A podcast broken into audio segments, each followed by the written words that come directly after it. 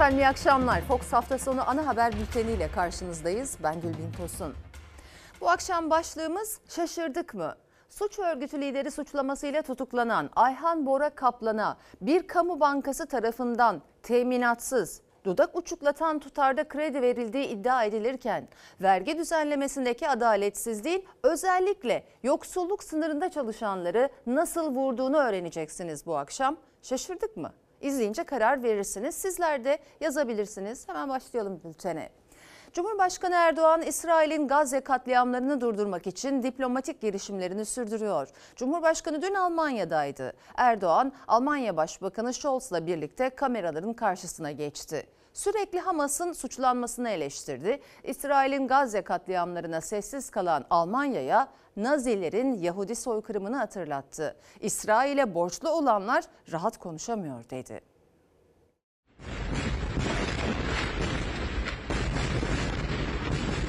Bakın ben rahat konuşuyorum ama borçlu olanlar rahat konuşamıyorlar. Biz Holokost cenderesinden geçmedik. Erdoğan açık ve net konuşmayı severim dedi. İsrail'in Gazze katliamını destekleyen Almanya'ya Nazilerin yaptığı Yahudi soykırımı üzerinden yüklendi. Netanyahu'ya tavır alamayan Batı'yı eleştirdi. İbadethaneleri vuruyor mu? Vuruyor.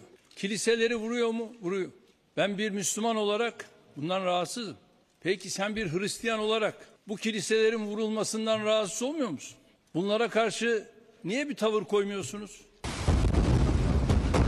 İsrail'in 7 Ekim'deki Hamas saldırıları sonrası Gazze'ye başlattığı saldırılar adeta soykırıma dönüştü. Aralıksız süren saldırıların son hedefi Cibaliye mülteci kampındaki Birleşmiş Milletler Okulu oldu. Savaş uçakları İsrail katliamından kaçmak isteyenlerin sığındığı okulu bombaladı. Çoğu çocuk ve kadın en az 50 kişi hayatını kaybetti.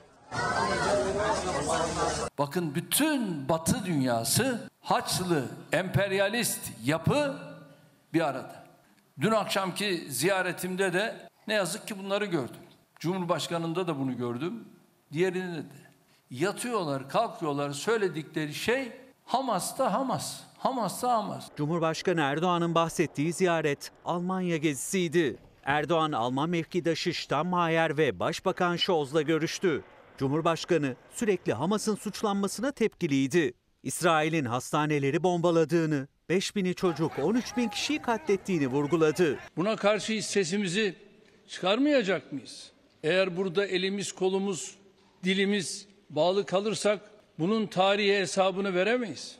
Erdoğan, İsrail'in Gazze katliamını borçluluk psikolojisiyle değerlendirmemek gerek dedi.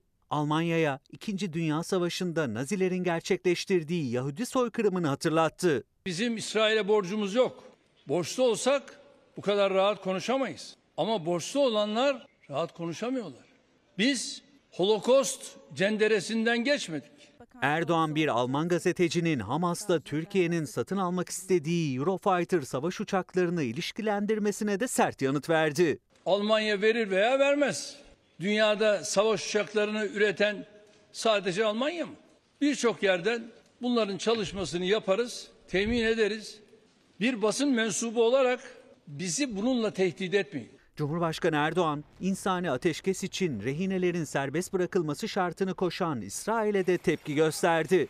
Elinde rehine olanın sadece Hamas olmadığını belirtti. İsrail'in elindeki rehineler ne olacak? 10 bine yakın İsrail'in elinde şu anda rehine var. Hadi Almanya olarak siz onları verme adımını atın. Biz de şu anda Hamas'ın elindekileri almanın gayreti içerisine girelim. Var mısınız buna?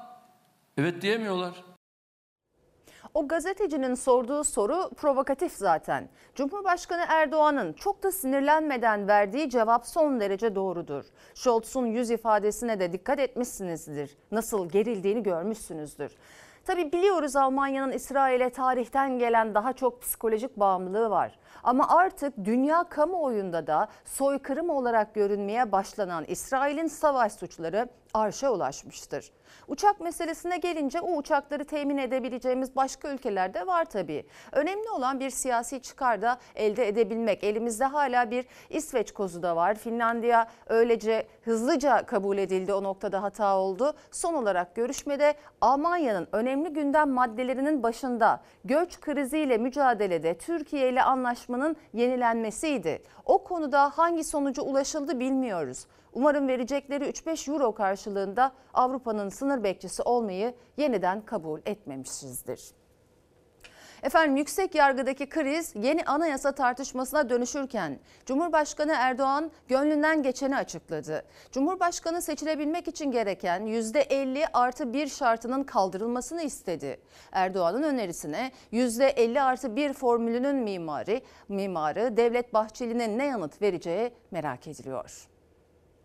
%50 seçilme yeterliliği yeni sistemin adeta omurgasıdır. Ve bu iş bitmiştir. Mevcutta 50 artı 1 mecburiyeti partileri yanlış yollara sevk ediyor. Kimin eli kimin cebinde belli değil. Yok altılı, yok 16'lı masa. Bundan sonra kim bilir daha neler çıkar. Ama oy sayısı itibarıyla en fazla oyu alan aday seçilir denildiği zaman seçim hızlıca tamamlanır. Yargı krizi sonrası iktidar cephesinden yeni anayasa çağrıları yükselirken Cumhurbaşkanı Erdoğan yeni anayasa için gönlünden geçeni açıkladı. 2018 yılında Cumhurbaşkanlığı hükümet sistemiyle gelen Cumhurbaşkanı seçimindeki 50 artı 1 şartı değişmeli dedi. 50 artı 1 şartının değişmesi isabetli olur. Çoğunluğu alan adayın seçilmesi usulüne geçilmesi halinde Cumhurbaşkanlığı seçimi de seri olur, uğraştırmaz ve yanlış yollara da sevk etmez. %50 artı bir üzerinden farklı bir tartışma sayfası açmak sistemin itibar ve inandırıcılığını da zedeleyecektir. Cumhur İttifakı ortağı Bahçeli de Erdoğan da Cumhurbaşkanlığı hükümet sistemini savunurken 50 artı 1 için değiştirilemez diyordu. Yeni anayasa tartışmalarının gölgesinde Erdoğan Cumhurbaşkanlığı seçiminde 50 artı 1 partileri yanlış yola sevk ediyor çıkışı dikkat çekti.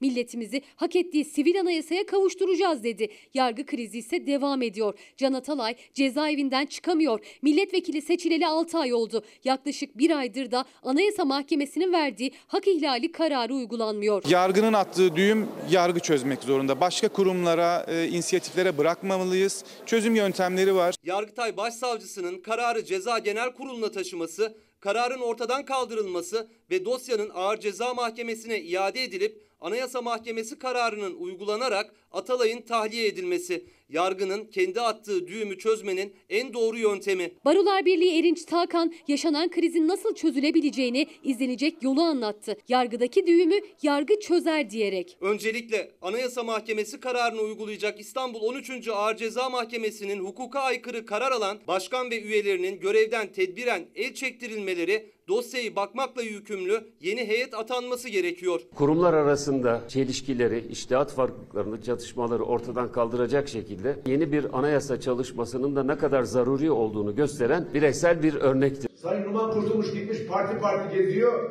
anayasa değişikliği için ama mevcut anayasaya uymuyor. Çünkü tek adam rejiminde anayasa ortadan kalkmış durumda. Muhalefet Meclis Başkanı Numan Kurtulmuş'u bir adım atmamakla eleştirirken, yargı darbesi diye ses yükseltirken, iktidar cephesinden gelen yeni anayasa yapalım sesleri. Yeni günde Erdoğan'ın yeni anayasayla Cumhurbaşkanlığı seçimindeki 50 artı 1 şartını kaldıralım çağrısı. Yargıda yaşanan kriz yeni bir aşamaya evrildi. Yüksek yargıda yaşananlar için kontrollü kriz ifadesini daha yerinde buluyorum ki işte bugün anladık doğru olduğunu. Ne dedi Cumhurbaşkanı Erdoğan? 2017'de çok doğru bulduğu sistem için %50 artı bir değişmeli dedi. Teşbihte hata olmaz. Ağzındaki baklayı çıkardı derler ya durum o. Gerçi 2019 yılında da bir kez daha gündeme getirmişti bu konuyu. Bu daha çok tartışılır ama şimdi kısaca akla gelen sorular. Son seçimde %50 artı 1'i artık bulamayacağını anlayan Erdoğan, üçüncü kez zaten anayasaya aykırı biçimde aday olmuşken dördüncü kez adaylığı da mı planlıyor? Aslında cevabı net. İkinci soru, Başka ne demiş Cumhurbaşkanı? Çünkü 50 artı 1 mecburiyeti partileri yanlış yollara sevk ediyor. Yok altılı, yok 16'lı masa. Hedef acaba muhalefet partileri mi? Cumhur İttifakı ortağı MHP mi? Devam edelim. Yerel seçimler yaklaşırken aday belirleme süreci hızlanırken iktidar muhalefet cephesinde ittifak pazarlıkları gündemde. CHP Genel Başkanı Özgür Özel bir kez daha tek başına kazanılamayacak yerlerde bir araya gelmeliyiz dedi. Adını işbirliği, güç birliği diye koydu. İyi Parti Genel Başkanı Akşener yerel seçim için aldığı karara yorulan parti içi konulan parti içi istifalar için de konuştu. Zaman daralıyor, oyalanmayacağız. Ama sabırla çok iyi sonuçlar alacağımızı düşünüyoruz. Bizim örgütlerimizin önerdikleri işbirliklerini yapmaya hazırız. CHP Genel Başkanı Özgür Özel 31 Mart seçimleri öncesinde İyi Parti'ye adaylarla ilgili ortak çalışma yapalım dedi. İttifak için kapıyı araladı. Akşener henüz o talebe yanıt vermese de Özgür Özel bir kez daha İstanbul'dan yerel seçimlerde ortak adaylarla hareket edilebileceğinin sinyalini Fox Haber'e verdi. Şu ana kadar bununla ilgili bir resmi temasımız, bir görüşme talebi olmadı ama süreç daha yeni. Bugün İyi Parti'nin kendi içinde değerlendirme toplantıları var. Akşener Özgür Özel'in çağrısı karşısında sessiz ama İyi Parti'nin 2024 yerel seçimlerine ittifaksız gireceğini açıklamasından sonra partide peş peşe yaşanan istifaların birçoğunun gerekçesi de buna bağlandı. Akşener gidenler için Allah bizi korumuş dedi. Her gidene çok üzülmüşümdür ama Allah bizi korumuş. Şimdi inşallah bir kurban keseceğim. CHP yeni haftanın ilk gününde yerel seçim gündemli parti meclis toplantısı yapacak. CHP'nin 3 ilde Ankara, Aydın, İstanbul'da adayları kesinleşti. Diğer iller için yoklama yapılacak ama özelden güçlü adayların olduğu bölgeler için başta Akşener'e tek başına kazanılmayacak belediyeler için güç birliği çağrısı geldi. İttifak yerine işbirliğinden ve güç birliğinden yanayız. Bütün muhalif partilerle birlikte kazan kazan formüllerini arayacağız. Dosttan düşman olmaz. Birbirine kaybettirmek üzerine bir siyaset kurmayı doğru bulmam. Meral Hanım aramazsa ben ararım. HEDEP'le şeffaf görüşürüm. İstanbul'da HDP'in tavrı önemli. Geçen hafta Ya. iktidar partisiyle HEDEP arasında kapalı kapılar ardında perde arkasında bir görüşmeden bahsettiğin gündeme oturdu bu. Ben ne dedim? İki kişi gitti. iktidardan biriyle görüştü. Ne çıktı? Pervin Buldan, Sırrı Süreyya Önder Adalet Bakanı ile görüşmüş. Ha boş muydu o görüşme? Her hafta cumartesi annelerine dayak atılırdı. Bu hafta izin verdiler. Bu konu o görüşmede ele alındı. Doğan Şentürk moderatörlüğünde Türkiye'nin en çok izlenen tartışma programı Orta Sayfa'da yerel seçimlerde partilerin atacağı ittifak adımları masaya yatırıldı. Gazeteci Deniz Zeyrek'in gündeme getirdiği iktidar HEDEP görüşmesi önemli bir temas olarak gündeme gelmişti. Öyle görülüyor ki madde madde pazarlık E yapılıyor. tabii yarın Numan Kurtulmuş yurt dışına gittiğinde meclis başkanlığı vekaletini Sırrı Süreyya Önder'e verirse şaşırmayın. Sen- Cumhurbaşkanı Demirtaş üzerinden Özgür Özel'i eleştiriyor. Evet. Bir taraftan da kapalı kapılar ardında bu konular konuşuluyor Evet. ve görüşme trafiği var. Onunkini terörize ediyorsun, seninkini normalleştiriyorsun. Böyle haksızlık olur mu? Cumhurbaşkanı yardımcısı İstanbul'da kanaat önderi olarak kimlerle buluştu? Çıksın açıklasın. O gün Samast'ın tahliye edilmesi kararına itiraz edenler İstanbul'da Agos gazetesi önünde Hrant Dink'in vurulup düştüğü noktada buluştu. Dink'in eşi Raquel Dink de oradaydı. Büyük kalabalık cinayetin arkasındaki asıl isimlerin yargılanmadığını söyledi. Bu büyük bir kötülüğün sonucudur dedi. Öldür diyenler yargılansın. Gözlerini eşinin vurulup düştüğü yerden yürürken üzerine hiçbir vicdanın basamadığı Hrant Dink burada öldürüldü yazılı kaldırım taşından ayıramadı Raquel Dink. Konuşamadı ama yüzünden gözlüklerin ardından dahi belli olan yorgun gözlerinden uyku uyutmayan adaletsizliğin 16 yıllık mücadelesi belli oluyordu. Dink suikastinin tetikçisi o gün Samast'ın tahliyesine tepkiler sürüyor. CHP Genel Başkanı Özgür Özel de kötülüğe karşı iyileri bir arada olmaya çağırdı. Karşımızdaki kötülük ve derin güçler katillerine sahip çıkıyorlar. Bütün iyi insanlar birbirine ve adalet arayışına sahip çıksın. Bu iki toplumun tekrar birbiriyle nasıl barışık yaşar bunun için çaba sarf edilsin. Bir bebekten bir katil yaratan karanlığı sorgulamadan hiçbir şey yapılamaz kardeşlerim. Hrant Dink'i bu tetikçilerin önüne atan bu davada yargılanmadı. Bugün yüzümüze çarpılan kötülük bunun sonucudur. Her yıl 19 Ocak'ta gazeteci Hrant Dink'in öldürüldüğü bu noktada arkadaşları, ailesi buluşuyor, karanfiller bırakılıyordu. Ancak bugün tarih 19 Ocak değil çünkü Dink'i öldüren Samas serbest bırakıldı ve işte bu karara tepki için buradalar. Cinayetten sonra sırtını sıvazlayan o derin kötülük ile hiç yüzleşilmedi. 19 Ocak 2007'de o zaman 17 yaşında olan o gün Samas'ta işletildi cinayet. O günden bugüne gerçek suçluların yargılanması için mücadele sürerken çocuk olarak yargılanan Samas'ta 22 yıl 10 ay hapis cezası verildi. Dink ailesi avukatları silahlı terör örgütü üyeliğinden ceza verilmesi için harekete geçti ama Yargıtay terör dışı tuttu suikasti karar çıkana kadar da dava zaman aşımına uğradı. Geçen yıl Samas'ın tahliyesi bir kez daha gündeme gelmişti. Gardiyanlara saldırması nedeniyle ek ceza aldı ancak o cezayı da tamamlamadı. En az 27 yıl hapis cezası mümkünken 16 yıl 10 ay sonra topluma adapte olabilir gerekçesiyle tahliye edildi. İyi hal tabiri de geçen bir kararla aramıza bırakılıyorsa bu karanlığın içinden çıkamayız arkadaşlar. Biz bitti demeden bu dava. İstanbul Şişli'de Agos gazetesi önünde Hrant Dink'in başından vurulup düştüğü noktada buluştu tahliye kararına itiraz edenler. Dink'in eşi Raquel Dink de oradaydı. Bu adalet çağrısına karşılık veren CHP Genel Başkanı Özgür Özel, Raquel Dink'le de görüştü. Cesaretle kötülüğü yeneceğiz diye yazdı Dink anı defterine. Raquel Dink 17 yıldır gözümüzün içine bakıyor. Kötülüğü hep beraber yeneceğiz. Söz veriyorum. Dünyanın aradığı bir çete lideri daha Türkiye'de yakalandı. Operasyonu İçişleri Bakanı Ali Yerlikaya duyurdu. Yakalanan uyuşturucu çetesi lideri Hırvatistan uyruklu. İstanbul Üsküdar'da bir evde saklanıyordu. Peş peşe düzenlenen operasyonlar uluslararası organize suç örgütlerinin bir bir Türkiye'de yakalanıyor oluşu suçlu cennetiymişiz haberimiz yokmuş dedirtti.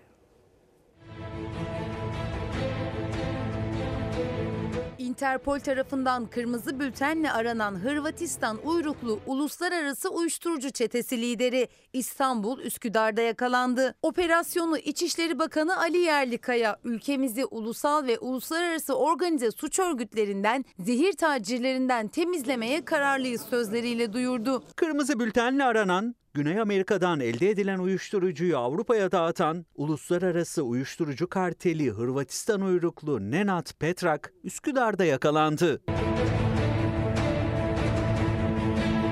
Operasyonun adı Kartel 2. Hedefi 9 ülkede suç örgütlerini kendisine bağlayarak uyuşturucu madde ticareti yapan Hırvatistan uyruklu Nenad Petrak'ı ele geçirmekti. Petrak hem Hırvatistan tarafından kasten adam öldürme suçlamasıyla hem de Interpol tarafından kırmızı bültenle aranıyordu. Aynı zamanda Güney Amerika'dan Avrupa'ya uzanan uyuşturucu hattını çökertmek için Avrupa'da sürdürülen Adriatika operasyonu kapsamında aranan isimler arasındaydı. Yani dünyanın peşine düştüğü bir suç örgütü lideriydi, Türkiye'de olduğu tespit edildi. Türkiye yüzyılında teröre, onların işbirlikçilerine, zehir tacirlerine, organize suç örgütlerine, suçta kibirlenenlere yer yoktur. Kim olursa olsun bu yapıların hiçbiri devletimizden ve aziz milletimizden güçlü değildir. Her fırsatta suça ve suçlulara yönelik kararlılık mesajı paylaşan Ali Yerlikaya, sahte belgelerle Türk vatandaşlığına geçerek suç işlemeye devam eden çete üyeleriyle de mücadelenin süreceğini açıklamıştı. Bakan Yerlikaya Uluslararası Suç Örgütü Comanchero'dan sonra Hırvatistan uyruklu Nenad Petrak'ın suç ağının da darbe aldığını sosyal medya paylaşımıyla duyurdu. 9 ülkede suça karışan Hırvatistanlı Petrak İstanbul Üsküdar'da saklanmıştı, yakalandı. Kaldığı evde yüklü miktarda para da ele geçirildi. Nenad Petrak Türkiye'ye hangi yollarla girdi, bağlantıları kimler araştırılıyor. Ankara'da suç örgütü lideri olduğu suçlamasıyla tutuklanan Ayhan Bora Kaplan'ın siyaset, emniyet ve yargı ilişkileri tartışılırken bu kez Kaplan'a bir kamu bankası tarafından 700 milyon liralık teminatsız kredi verildiği iddiası gündeme geldi. İyi Partili Turan Çömez'in ortaya attığı iddiayı Meral Akşener de yakın takibe aldı.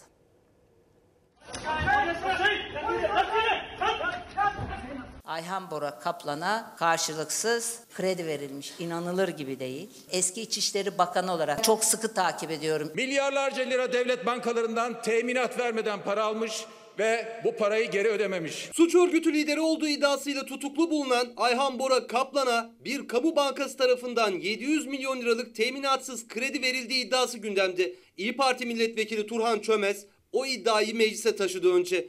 Bakanlara sordu. Yanıt alamadım dedi ama dikkat çeken bir bilgiyi daha paylaştı. Millet adına, sizlerin adına bir soru önergesi verdim. Maalesef cevap verilmedi. Ve bu soru önergesinden sonra da Halk Bankası'nda bu şahsa bu karşılıksız krediyi veren ya da bunu organize eden kişi İçişleri Bakanlığı'nın talimatıyla görevden alınmıştı. Suç örgütü lideri olmakla suçlanan Ayhan Bora Kaplan, Ankara Esenboğa Havalimanı'ndan yurt dışına çıkmaya çalışırken gözaltına alındı, tutuklandı. Siyaset, yargı ve emniyetle ilişkileri üzerine iddialar tartışılırken bu kez kendisine bir devlet bankasından teminatsız kredi verildiği iddiası gündeme oturdu. Araştırma yaptık. Karşımıza çıkan tablo korkunçtu. Devlet bankalarından bu şahsa hiçbir teminat vermeden milyarlarca lira kredi verilmişti ve bu krediler geri ödenmemişti. En son ortaya çıkan 700 milyon lira kredi verildiği, karşılıksız verilmişti. Hiçbir teminat gösterilmeden verilmişti. İyi Parti Balıkesir Milletvekili Çömez, teminatsız verilen kredinin peşine düşerken Ayhan Bora Kaplan'a krediyi veren bankanın bölge koordinatörünün sessiz sedasız görevden alındığını da duyurdu. O kişinin de kardeşinin Bora Kaplan soruşturması sonrası aranan bir isim olduğunu. Sonradan öğrendik ki bu krediyi, usulsüz krediyi kendisine vermekte yardımcı olan, organize eden kişinin kardeşi aynı zamanda Ayhan Bora Kaplan'ın muhasebe müdürüymüş. Kamu bankasından çete liderine verilen 700 milyon lira soru önergesine verilmeyen yanıt iddialar karşısında Hazine ve Maliye Bakanlığı da İçişleri Bakanlığı da sessiz. Kamu bankası da öyle. Ayhan Bora Kaplan'a krediyi veren banka yetkilisiyle ilgili suç duyurusu var mı o da bilinmiyor. Bu kirli çetelerle, bu ahlaksız yapılarla, bürokrasi kademesindeki isimlerin, emniyet bürokrasisi, yargı bürokrasisi içindeki isimlerin ilişkileri ortaya çıkmadıkça hepimiz daha çok sıkıntı çekeceğiz. Kamu bankasından teminatsız 700 milyon lira kredi. Vay vay vay diyemiyorum. Çünkü o kadar çok örneği var ki. Kamu bankalarından teşvik alan iş adamları, müteahhitler, gazete patronları vesaire. İnsan hakikaten çileden çıkacak hale geliyor, toplum da öyle. Bakın diğer yanda şimdiye kadar nedense çökertilememiş başka onlarca suç çetesiyle işbirliğinde kazanılan aklımızın alamayacağı paralar zenginlik. Öte yandan bakıyorsunuz emeklisine 5 bin lira. 5 bin lirayı ödeyemeyen iktidar. Çalışana yok, çiftçi, kayıt sisteminde olana yok vesaire biliyorsunuz. Yokluktan okulu bırakmak zorunda kalan burs verilmeyen öğrenciler. Okula aç giden öğrencileri bir öğün, bir öğün yemek vermeyen iktidar. Bundan sonra ücret düzenlemeleri hedef enflasyona göre yapılacak diyen Maliye Bakanı. Bitmedi sıradaki haberde yine sadece vatandaşa, ücretli çalışanlara reva görülenlerden bir düzenlemenin haberi. Çalışanın sırtındaki en büyük yüklerden biri yıllardır gerçekçi oranlarda artırılmayan vergi dilimi. Yoksulluk sınırı seviyesindeki bir çalışanın yılda iki maaşını vergiye gittiği öğrenildi. Vergi adaletsizliğindeki en çarpıcı göstergelerden bir başkası ise yine yoksulluk sınırında maaş alan bir çalışanın patronundan daha fazla vergi ödüyor olması aylık geliri yoksulluk sınırında olan bu çalışan yılın sonunda kesilen gelir vergisi 88.572 lira. Maalesef geldiğimiz noktada vergi sistemi bir örümcek ağına benziyor. Küçük sinekleri yakalayan ama eşek arılarının delik deşik ettiği bir vergi sistemi. Çalışanın maaşından dilim dilim aydan aya kesilen gelir vergisi oranları her geçen yıl maaşlarının daha da azalmasına neden oluyor. Birleşik Kamu İşin araştırmasına göre 4 kişilik bir ailenin yoksulluk sınırı 44.718 lira. Yoksulluk sınırında evine maaş götüren bir kişinin ise bir yılda maaşından kesilen vergi miktarı toplamda 2 aylık maaşına denk geliyor. Yoksulluk sınırı 44.718 lira. Bunu bir maaşlı çalışan olarak düşünelim. Bu çalışan yılın sonunda %27'lik vergi dilimine giriyor. Bu çalışandan asgari ücret istisnası düşüldükten sonra kesilen gelir vergisi 88.572 lira. Söyleyecek sözün bittiği yerdeyiz. Birleşik Kamu İşin araştırmasına göre 4 kişilik bir ailenin yoksulluk sınırı 44.718 lira. Vergi uzmanı Ozan Bingöl sadece yoksulluk sınırında maaş alan bir kişinin ödediği gelir vergisinin tablosunu çıkardı. O tabloya göre yoksulluk sınırına maaş alan bir çalışan 12 ayın 2 ayını devlete çalışıyor.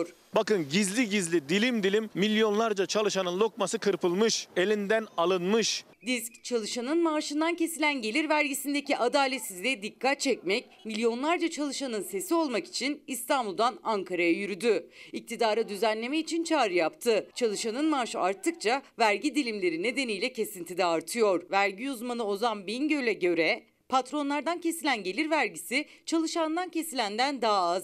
Hatta mevcut şartlarda 44.718 lira brüt maaşıyla yoksulluk sınırında çalışan bir işçi bile kurumlar vergisi ödeyen patronundan daha fazla vergi vermek zorunda kalıyor. E, Uzun yıllardır adaletsiz bir vergi sistemi var. %25 kurumlar vergisi. Bakın yoksulluk sınırındaki bir çalışanın aldığı maaş, yoksulluk sınırında olan bir çalışanın yıl sonunda girdiği vergi dilimi %27. 2000 yılından bu yana vergi dilimlerindeki oran yeniden değerleme oranı kadar arttırılmadığı için brüt maaşı 70 bin liraya ulaşan bir çalışan en düşük vergi dilimi olan %15'lik dilime ilk aydan girmeye başlıyor. Oysa uzmanlara göre yeniden değerleme oranı kadar her yıl arttırılsaydı ilk vergi dilimi çalışan için 288.571 lira olacaktı. Çalışanın dilim dilim azalan maaşı daha az vergi ödeyerek cebinde kalacaktı. Vergi adaleti ve gelir adaleti sadece adalet değildir. Toplumsal huzur ve barışın sürdürülebilir olması için de temel bir unsurdur bu.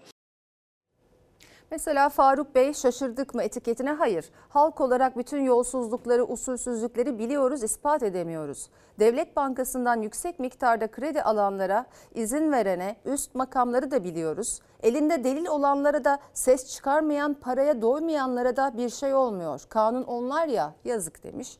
Bir izleyicimiz e, Derya Bey de şaşırdık mı işçilerin memurdan çalışandan vergisini peşin ve fazlasıyla alırken iş adamları ve fabrika sahiplerinin az ve keyfine göre ver, vergi vermesi haksızlık değil mi demiş. Haksızlık elbette. Efendim birçok hasta hatta durumu acil olanlar bile MR, ultrason ya da PET randevusu için aylarca sıra beklemek zorunda kalıyor. Devlet hastanelerindeki tıbbi cihaz ve randevu sıkıntısı Sağlık Bakanlığı'nın verilerine de yansıdı. Cihaz sayısı yapılan başvurular karşısında yetersiz kalıyor. Bekleme lüksü olmayan hastalar özel hastanelere binlerce lira ödemek zorunda kalıyor. Kalp doktoruna efendime söyleyeyim gelmek için bir ay bekliyorsun. Ondan sonra ultrason sana veriyor. 7 ay gün atıyor. MR de öyle. MR, ultrason, PET çekimi gibi işlemler için aylar sonrasına randevu alabiliyor hastalar. Devlet hastanelerine başvuru yoğun ama cihaz az. Durum Sağlık Bakanlığı'nın istatistiklerinde de kendini gösteriyor. Hastaların %80'i Sağlık Bakanlığı Burada. hastanesine gidiyor. Buraya gidiyor ve dolayısıyla randevu alamıyor. Çünkü buralarda birikme var. Fox Haber ekonomi ve siyaset yorumcusu Ozan Gündoğdu sağlık istatistikleri yıllıklarını inceledi. Sağlık Bakanlığı'nın verilerine göre 2022 yılında hastanelere 496 milyon başvuru yapıldı. Hastaların beşte biri özel hastanelere başvurdu. Devlet ve üniversite hastanelerinin hasta yükü çok fazla. Tıbbi cihaz imkanları bu başvuru karşısında yetersiz kalıyor. E ne yapılıyor? Buralarda yatırım yapılmadığı için, Sağlık Bakanlığı cihaz yatırımı yapmadığı için 7 ay sonra, 8 ay sonra, 9 ay sonra randevu veriliyor. Sonra dönüyorsunuz, gidiyorsunuz özele. Bu esnada hasta ne yap- ne yapıyor? Buradaki cihazların yetersiz olduğunu bilmediği için kime kızıyor? Doktora kızıyor. 9 ay sonraya randevu veriyorlar. Benim 3 ayda bir çektirmem gerekirken sistem sistem sistem bu işte. Film falan çekilecek. Ondan sonra kan tahlili yapılacak. Bunlar için de tekrardan randevu almam lazım. Sağlık Bakanlığı ya da üniversite hastanelerinde tetkik randevusu çok geç tarihlere verilen hastalar hastalığın aciliyet durumuna göre özel hastanelere başvurmak zorunda kalıyor. 2022 yılı istatistiklerine göre özel hastanelerde MR, mamografi ve PET cihaz sayıları devlet hastanelerinden daha fazla. Diğer cihazların sayısı da hemen hemen eşit. Neden insanlar özele gidiyorlar diye sorduktan sonra çok açık şekilde özel hastaneler Sağlık Bakanlığı hastanelerine göre çok daha donanımlı maalesef. İnsanlar zaten yığılmış hastaneye sonuçta.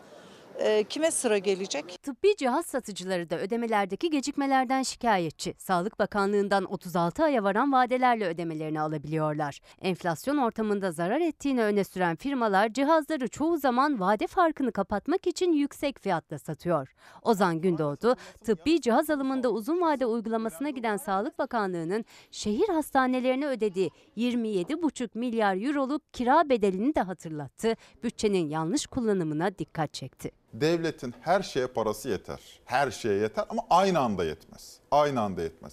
Sırtındaki yükü atamazsa devlet MR cihazı yerine birkaç tane müteahhite kira ödemeye başlıyorsunuz. Bazı özel okullar daha şimdiden erken kayıt kampanyası adı altında velilerden gelecek seneye ait ücretleri istemeye başladı. Rakamlar çok yüksek. Oysa ne henüz zam oranları belli ne de erken kayıt dönemi başladı. Milli Eğitim Bakanlığı yönetmeliği çok açık oysa ki. Yönetmeliğe göre fiyatlar Ocak ve Mayıs ayları içinde belirlenebilir. Tüketici Konfederasyonu birçok özel okulun bu kanuna aykırı hareket ettiğini söylüyor ve velileri dikkatli olmaları gerektiği yönünde uyarıyor.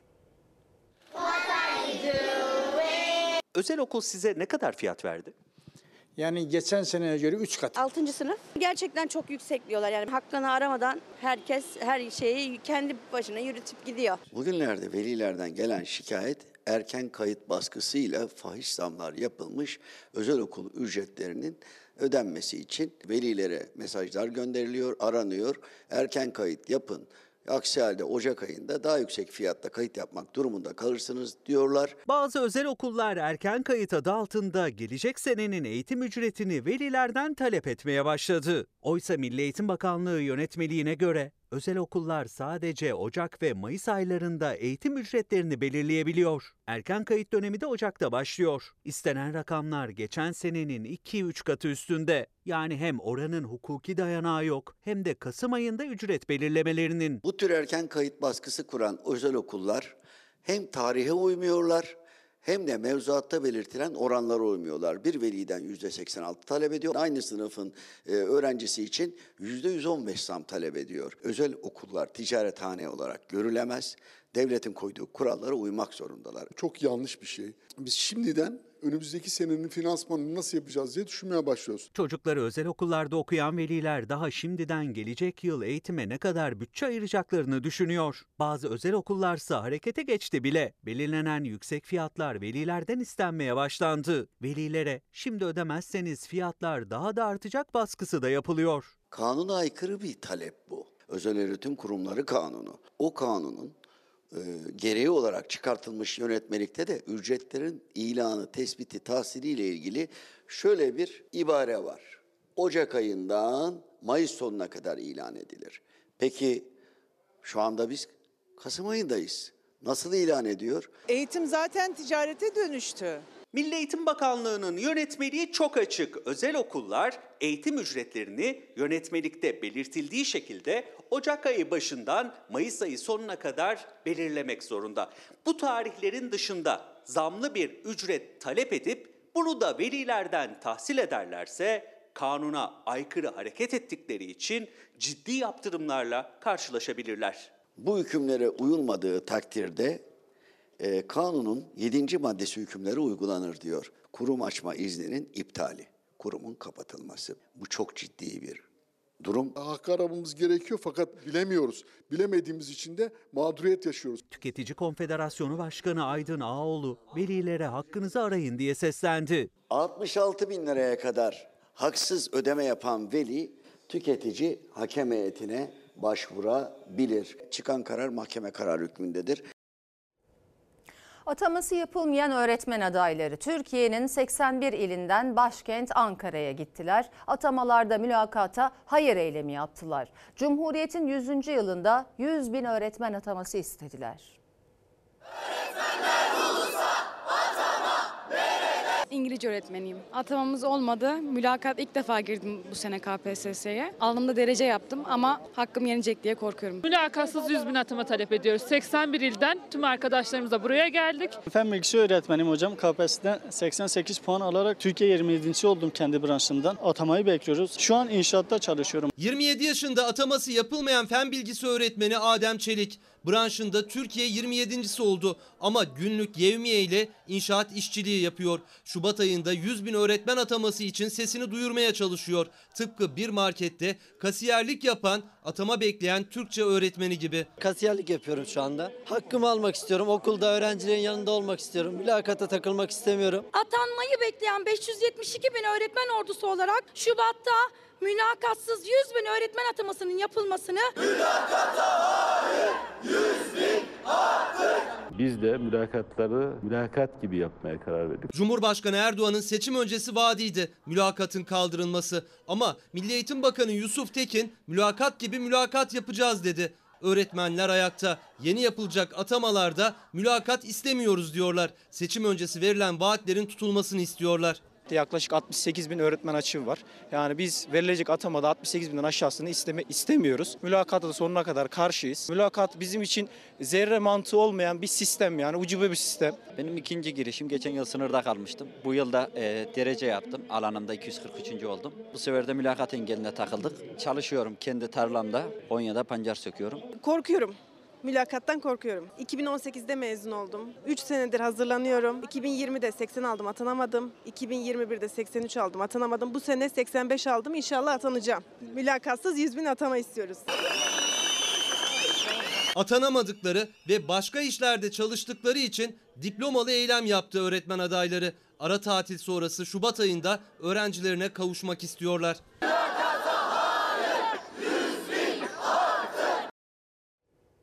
İstanbul güne sağanakla başladı. Yağış tüm gün sürdü. Şiddetli yağış ve kuvvetli rüzgar tüm Marmara bölgesi için geçerliydi bugün. Ama meteorolojinin asıl uyarısı yarın için.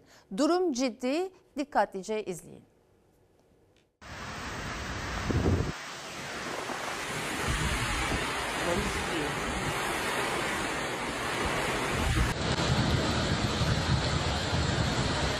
Çatılar uçtu, elektrik direkleri devrildi, araçlar sürüklendi, iş yerlerini su bastı, yollar, caddeler göle döndü. Şiddetli yağmur ve fırtına Türkiye'nin batısını vurdu. Meteorolojinin uyarısı sürüyor. Marmara ve Ege bölgesinde kuvvetli fırtına bekleniyor.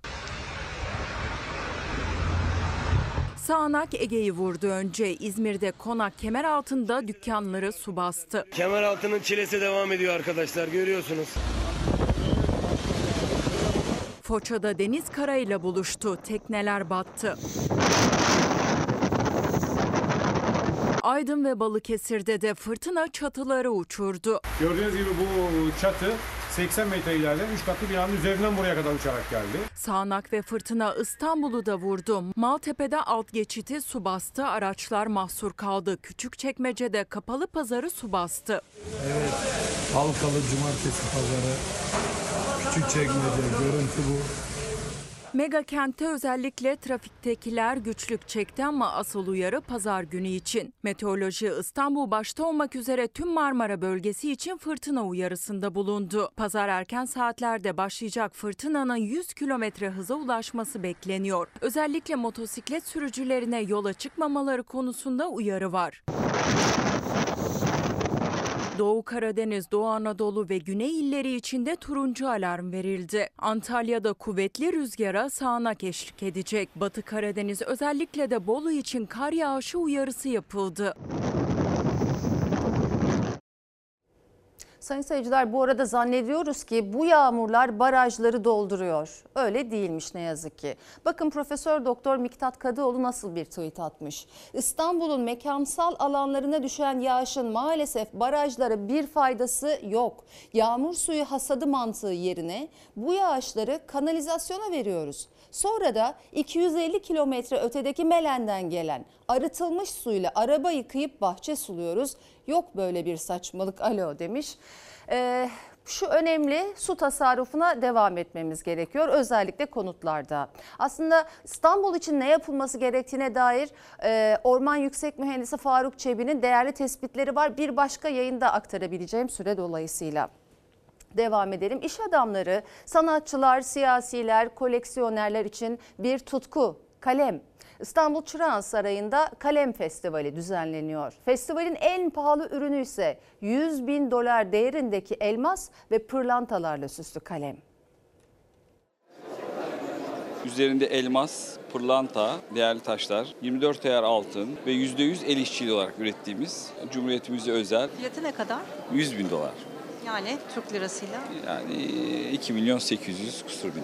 Nasıl fiyatı? İçinde oturabilir miyiz diye düşünüyorum ev fiyatı. 70 gram altın ve gümüş gövdenin üzerine 12 karat pırlanta ve elmas ince ince işlenmiş. Fiyatı 100 bin dolar, 2 milyon 870 bin Türk lirası. İstanbul'da düzenlenen Kalem Festivali'nde en büyük ilgiyi Cumhuriyet'in 100. yılına özel olarak üretilen bu dolma kalem gördü. Her ürün bir tane üretiyoruz. Yani ikincisi zaten aynısını üretmek mümkün değil. Kalem Festivali'nin ikinci pahalı kalemi yine Cumhuriyet serisinden fiyatı 86.700 dolar ve üzerinde 14 karat elmas ve pırlanta bulunuyor. Kalemi açtığımız zaman da kalemin uç tarafında 14 ayar altınımız bulunmaktadır. Cumhuriyetimizi ve daha öncesinden gelen simgeler var. Hepimizi toparlamış bir kalem. Siz alacak mısınız kalem? Yok benim gücüm yetmiyor. Her şeyi satın almak değil ki dokunmak. En pahalı mücevherlerle süslenmiş özel tasarımlar, ünlü markaların son koleksiyonları, iş adamları, sanatçılar, siyasiler, koleksiyoner ve kalem tutkunlarını bir araya getirdi. Gördüğünüz kalemimiz Mezopotamya. Yeşil olma sebebi bereketi anlatabilmek. Nar, güvercin, yonca ve başak tanesi kullandık. Fiyatı 25.400 dolar. 10 karattan fazla pırlanta bulunuyor üzerinde. Kaplumbağa, kapalı çarşıya özgü bir mıhlama tekniğiyle baştan sona yapılmıştır. Yaklaşık olarak siyah pırlantasıyla birlikte 22 karat pırlantası bulunmaktadır. 30.400 dolardır. Şu kalemin tasarımını özellikle beğendim. Çünkü uç kısmı daha ince işlenmiş. Hani daralan bir gövdesi vesaire çok beğendim açıkçası. Fiyatı 40 ile 50 bin. Alana hayırlı olsun diyelim. Bu senenin e, kalemi Egypt serimiz. Üzerinde 12 tane tanrının e, ve tanrıçanın isimleri işlidir. E, Ra, Ramses gibi. Gold olan gördüğünüz tüm detaylar 18 ve 22 ayar altın kullanılarak yapılmıştır. Bunun satış fiyatı 5500 eurodur. Bu da 5850 eurodur. Festivalde butik kalem tasarımcılarının özel ürünleri de büyük ilgi gördü. Aslında ben göz doktoruyum. Hobi olarak bu işi yapıyorum. İstanbul koleksiyonu var. Ayasofya'yı görüyorsunuz. Galata Kulesi'ni görüyorsunuz. Harika, müthiş. Neyine bakıyorsunuz? Mürekkebi ve dolma kalem ucunun ıslaklığı önemli burada. Çok başarılı. Fiyatı ne kadar? 9600 artı KDV. Nasıl fiyatı?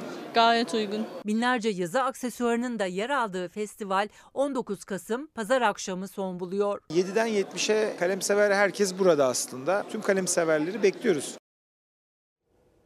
Geçirdiği trafik kazasının ardından şah damarlarının tıkalı olduğu anlaşılan ve dün yaşam savaşını kaybeden Metin Uca için bugün İstanbul Cemal Reşit Reis Salonu'nda tören düzenlendi. Sevenleri Metin Uca'yı anlattı. Bir hak dansı gönderiyoruz. Hayatım boyunca prompter kullanmadım. Çünkü söyleyeceklerime inanarak bildiğim şeyleri söylerim. Televizyoncu, gazeteci, yazar, oyuncu, anlatıcı, aynı zamanda jeoloji mühendisiydi. Yükseklik korkusunu yenmek için de pilot olmuştu. Çok yönlü kişiliği sözlerine de yansıyor, bilgisini ve esprilerini harmanlayarak izleyiciyi kendisine bağlıyordu. Ansızın gelen bir kazanın ardından ortaya çıkan sağlık sorunlarıyla mücadele edemedi Metin Uca. 62 yaşında hayatını kaybetti. Son kez sahnedeydi. Sevdikleri, sevenleri Metin Uca'yı anlattı. Bu kadar çok sevenin olduğunu bilmiyorum dediğimde dudaklarının arasından büyük bir gururla ben biliyordum demeni hiç unutmayacağım. Hayat kurtaran kaza olur mu? İşte oldu demiştim. Her şey senin kurtulman için planlanmış bir senaryo değilmiş. Olmazmış hayat kurtaran kaza. Menajeri Kübra Kalem Baykara ile İstanbul'dan Bursa'ya giderken aniden bilincini kaybetmiş ağaca çarparak durabilmişti Metin Uca. Hastaneye kaldırıldığında şah damarının tıkalı olduğu anlaşıldı. Tedavisinin ardından tam taburcu olacağı gün yeniden fenalaştı, operasyona alındı, entübe edildi. Sonra da yaşamını yitirdi. Hiç evlenmemişti, çocuğu yoktu. İstanbul'da düzenlenen törende öz evladı gibi sevdiği yeğeni anlattı onu. Ülkeni çok sevdilerdi. Bu ülke onu çok bazı durumlarda anlayamadı. Bazı durumlarda çok ona baskı uyguladı ama Atatürk'ü ve ülkeni hep sevdilerdi. O cumhuriyet terbiyesi ve Atatürk sevgisiyle yetiştirilmek hakikaten başka bir şey. Yükseklik korkusu olan herkes pilot olacak cesareti gösterdiğinde Türkiye'de kurtulacak, hepimiz de kurtulacağız. Siyaset, sanat, edebiyat, televizyon dünyasından çok sayıda ismin katıldığı törenle İstanbul'dan Ankara'ya uğurlandı cenazesi. Metin Uca pazar günü Ankara Kocatepe Camii'nde kılınacak cenaze namazının ardından son yolculuğuna uğurlanacak. Sen Osmanlı Türk beylerinin Söğüt'ünde, Bilecik'inde doğan bir annenin, Kürt beylerinin olduğu Hakkari'de doğan bir babanın evladı olarak sana uğurlar olsun ya. Kardeşim benim, canım benim. Yük treni hemzemin geçitten geçmeye çalışan otobüse çarptı. Camdan fırlayan bir yolcunun hayatını kaybettiği kazayı bir otomobil sürücüsü kaydetti.